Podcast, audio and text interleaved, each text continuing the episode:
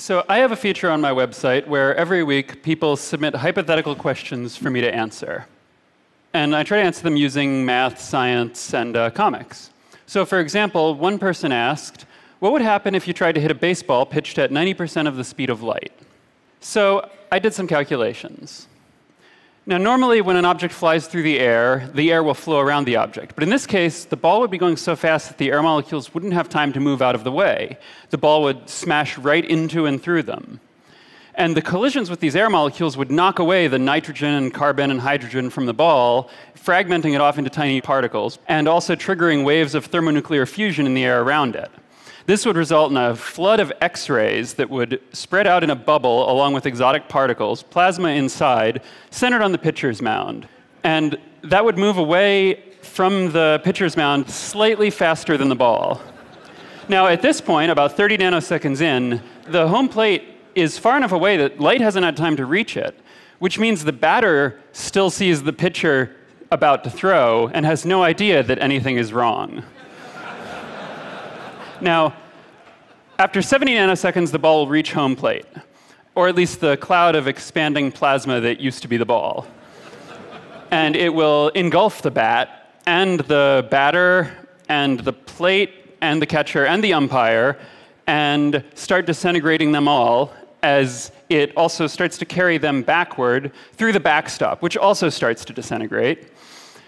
So if you were watching this whole thing from a hill, you know, ideally, far away, um, what you'd see is a bright flash of light that would fade over a few seconds, followed by a blast wave spreading out, shredding trees uh, and houses as it moves away from the stadium, and, uh, and then eventually a mushroom cloud rising up over the ruined city. So the Major League Baseball rules are a little bit hazy, but under, under rules six point oh two and five point oh nine, I think that in this situation, the batter would be considered hit by pitch and would be eligible to take first base if it still existed. So this is the kind of question I answer, and I get people writing in with a lot of other strange questions. Um, I've, I've, had people, I've had someone write and say, scientifically speaking, what is the best and fastest way to hide a body? Can you do this one soon? And uh, I had someone write in, uh, I've had people write in about, you know, can you prove whether or not you can find love again after your heart's broken? And, uh, and I've had people send in what are clearly homework questions they're trying to get me to do for them. um, but one, one week, uh, a couple months ago, I got a question that was actually about Google. If all digital data in the world were uh, stored on punch cards, how big would Google's data warehouse be? Now, Google's pretty secretive about their operations, so no one really knows how much data Google has, and in fact, no one really knows how many data centers Google has, except, you know, people at Google itself. And I've tried, I've met them a few times, tried asking them, and they're, they aren't uh, revealing anything. So I decided to try to figure this out myself. There are a few things that I looked at here. I started with money. Google has to reveal how much they spend in general, and that lets you put some caps on how much, uh, you know, how many data centers could they be building? Because a big data center costs a certain amount of money. And you can also then put a cap on how much of the world hard drive market are they taking up, which turns out it's pretty sizable. Um, I've read a calculation at one point. I think Google has a drive failure about uh, every minute or two. And they just throw out the hard drive and swap in a new one. So they go through a huge number of them. Um, and so by looking at money, you can get an idea of how many of these centers they have. You can also look at power. You can look at how much uh, electricity they need, because you need a certain amount of electricity to run servers, and Google is more efficient than most, but they still have some basic requirements, and that lets you put a, a, a limit on the number of servers that they have. You can also look at square footage and see how many, you know, when, of the data centers that you know, how big are they? How much room is that? How many server racks could you fit in there? And for some data centers, you might get two of these pieces of information. You know how much they spent, and you also say, because they had to contract with a local government to get the power provided, you might know what they made a deal to, uh, to buy, so you know how much power it takes. And then you can look at the ratios of those numbers and figure out for a data center where you don't have that information, you can figure out, but maybe you only have one of those, you know the square footage, then you could figure out, well, maybe the power is proportional. And you can do this same thing with a lot of different quantities, you know, with guesses about the total amount of storage, the number of servers, the number of drives per server.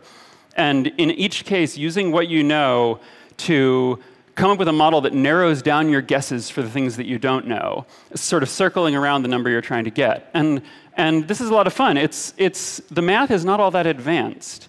And really, it, it's like nothing more than solving a Sudoku puzzle. And so what I did, so I uh, went through all of this information, you know, spent a day or two researching, and uh, there are some things I didn't look at. You could always uh, look at the Google recruitment messages that they post. That gives you an idea of where they have people. Sometimes when people visit a data center, they'll take a cell cam photo and post it, and they uh, aren't supposed to, but you can learn things about their hardware that way. There's a lot. And in fact, you can just look at pizza delivery drivers. It turns out they know where all the Google data centers are, at least the ones that have people in them. Um, but I came up with my estimate, which I felt pretty good about, that was about, uh, about ten exabytes of data across all of Google's operations. And, um, and then another maybe five exabytes or so of offline storage in like tape drives, which it turns out Google is about the world's largest consumer of. So I uh, came up with this estimate, and this, this is a staggering amount of data. It's uh, quite a bit more than any other organization in the world has, as far as we know. There's a couple other contenders, especially the, uh, everyone always thinks of the N S A. But using some of these same methods, we can look at the N S A's data centers and, and figure out, you know, we don't know what's going on there, but it's pretty clear that their operation is not the size of Google's. Adding all of this up, I came up with the other thing that we can answer, which is, how many punch cards would this take? And so a punch card can hold about eighty characters, and you can fit about, you know, two thousand or so cards into a box. And you put them in, say, my uh, home region of New England. It would cover the entire region up to a depth of a little less than five kilometers, which is about three times deeper than the glaciers during the last ice age about twenty thousand years ago. So this is, uh, this is impractical, but I, I think that's, the, you know, I, that's about the best answer I could come up with, and I posted it on my website. I wrote it up. And I didn't expect to get an answer from Google, um, because, of course, they've been so secretive. They didn't answer any of my questions. And, and so I just put it up and said, well, I guess we'll never know. But then a little while later, uh, I got a message a couple weeks later from Google saying, hey, someone here has an envelope for you. So I go and get it, open it up, and it's punch cards. Google-branded punch cards. And on these punch cards, there are a bunch of holes. You know, and I said, thank you, thank you. And then I was, OK, so what's on here? So I get some software and start reading it and scan them. And it turns out it's a puzzle. There's a bunch of code. And I get some friends to help, and we, we crack the code, and then inside that is another code, and then there's some equations, and then we solve those equations, and, and then finally, and, and out pops a message from Google, which is their official answer to my article. And it said, no comment.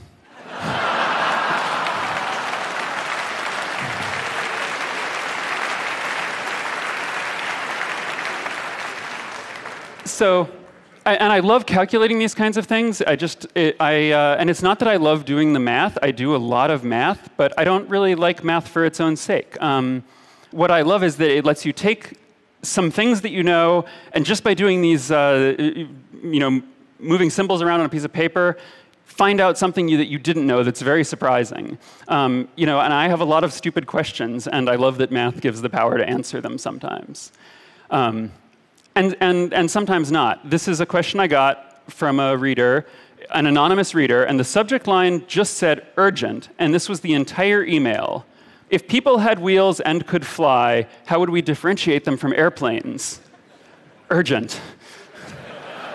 And I think there are some questions that math just cannot answer. Thank you.